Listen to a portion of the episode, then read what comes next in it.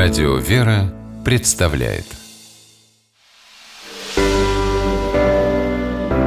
Семейные советы Наталья Барлажецкая, детский и семейный психолог, считает, что родители должны помочь ребенку расправить крылья, а потом отпустить в самостоятельный полет.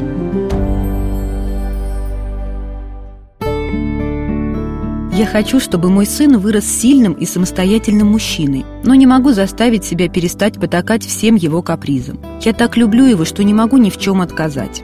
Мне не раз приходилось слышать от родителей подобные слова, и довольно часто это было связано с уже появившимися проблемами. Балуя ребенка, мы не только растим его гордыню, мы обрекаем его на постоянные разочарования. Ведь дома он самый лучший, а в реальной жизни оказывается, что никто этого не признает – все нужно зарабатывать трудом. И победы, и похвалы, и дружбу. Но он этого не умеет делать. Родители не научили. Как же перестать баловать своего ребенка?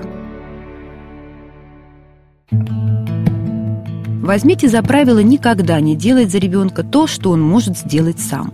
Вместе можно, за него нельзя. На первый взгляд простое правило, но на практике оказывается, что для родителей это очень сложно – Например, ребенок уже умеет завязывать шнурки, но как часто мы даем ему возможность сделать это самому? Ведь завязывает он долго и не всегда успешно, а мы опаздываем на работу и в детский сад. В такую минуту правило забывается, проще завязать самому и бежать. Так происходит постоянно.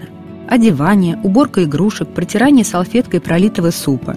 Нам, взрослым, проще, быстрее и удобнее все сделать самим, обделяя тем самым ребенка лишая его возможности обрести самостоятельность и самоуважение.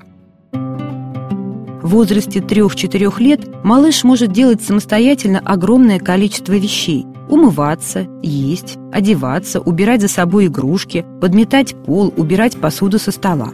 Поощряйте попытки крохи помогать вам, даже если после этого приходится все переделывать.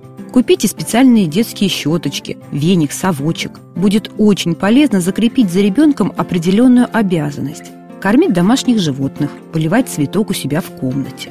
Это поможет малышу чувствовать свою ценность для семьи.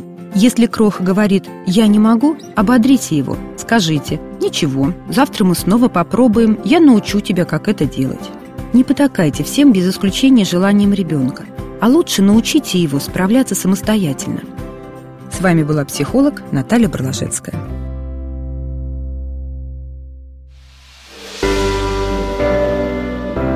Семейные советы.